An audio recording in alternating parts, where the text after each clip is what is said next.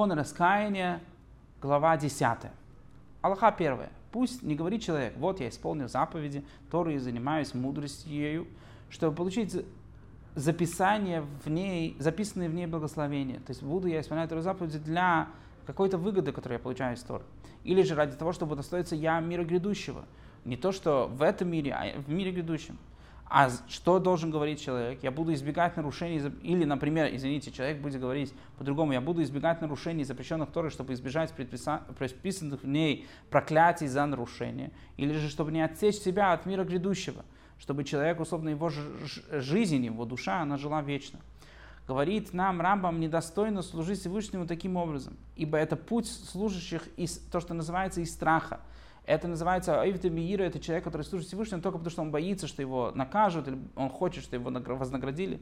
Не такова ступень пророков и не такова ступень мудрецов. А здесь Рамам требует от человека быть, мудрецом. Так служат ему только простолюдины женщины, малолетки, которые воспитываются служить в страхе, пока мудрость их не множится настолько, чтобы они начали служить из любви. Условно, начинать можно с этого. Можно объяснять человеку, что сначала, э, если будешь делать так и так, то попадешь, не дай Бог, в отечение души. Но говорит нам Рамбам, что это неправильно для мудрого человека, не для человека, который старается быть мудрым.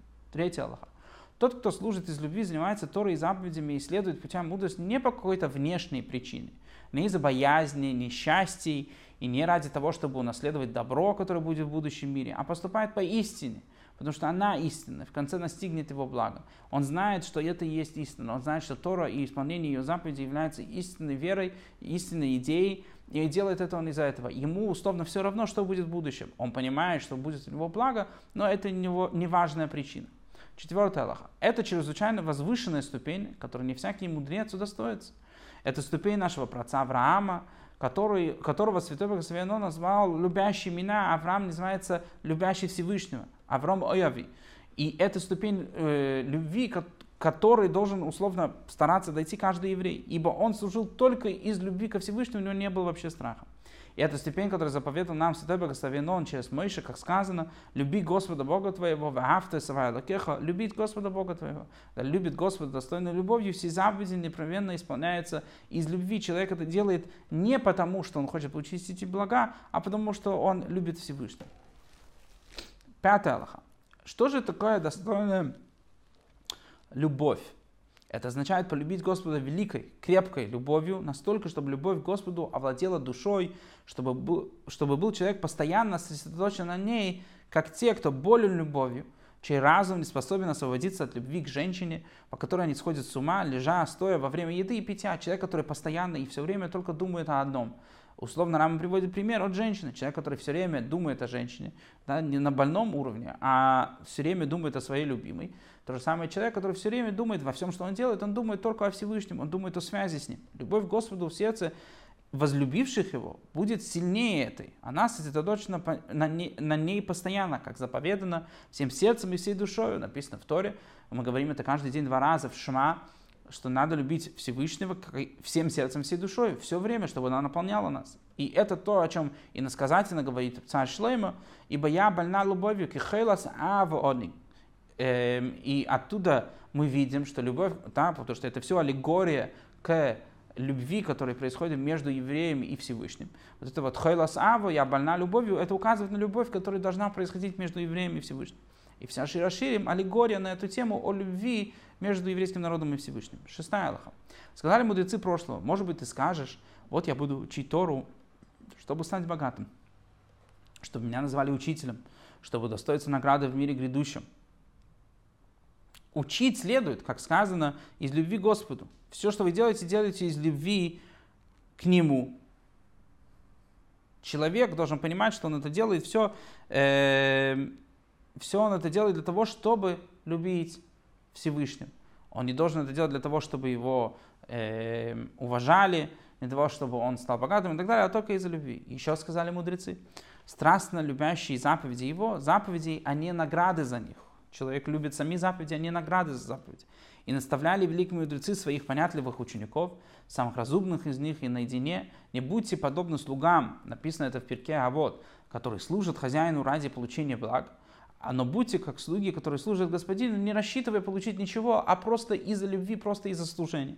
Только потому, что он хозяин, которому подобает служить, то есть служите ему из любви. Почему мы служим Всевышнему? Не из-за вознаграждения, а потому что так надо. Потому что мы понимаем важность служения Всевышнему. Восьмая Аллаха.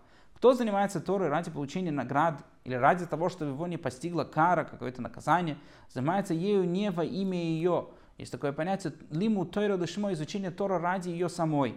Когда человек изучает Тору ради вознаграждения или не получить наказание, это не изучение Торы ради ее самой.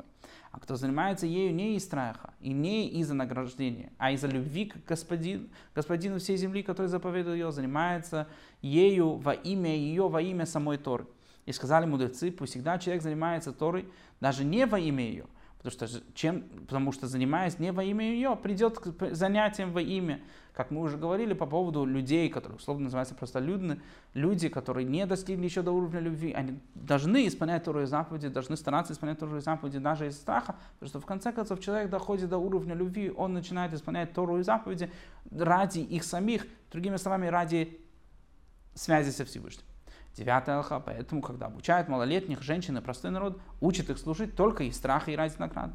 И только когда умножатся их знания и наберутся они мудрости, понемногу открывают им эту тайну, мягко приучают их к той мысли, пока не достигнет ее, пока не познают ее, пока не начнут служить ему из любви, из настоящей любви, из настоящей э, э, желания в связи со Всевышним. Десятая Аллаха. Известно и ясно, что любовь к святому благословенному, он не завладеет сердцем человека, пока не станет он одержим ей, как положено, без срыва, пока не оставится в мире, кроме нее, как и настоящая любовь, э, условно, мужчины к женщине, у него, его ничего не интересует, пока он не будет с ней.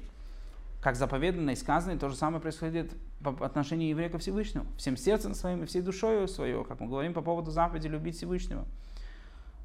И по познаванию Всевышнего, познанию Всевышнего будет любовь. Другими словами, тем, что человек узнает Всевышнего, тем, что человек знает о Всевышнем, учит о Всевышнем, размышляет о Всевышнем, таким образом будет и его любовь. Говорит нам Рамбам, если невелико его знание, будет невелика его любовь. А велико его знание, будет наоборот велика его любовь. Потому что человек обязан посвятить себе изучение познаний тех наук и областей знаний, которые ведут к познанию владыки его.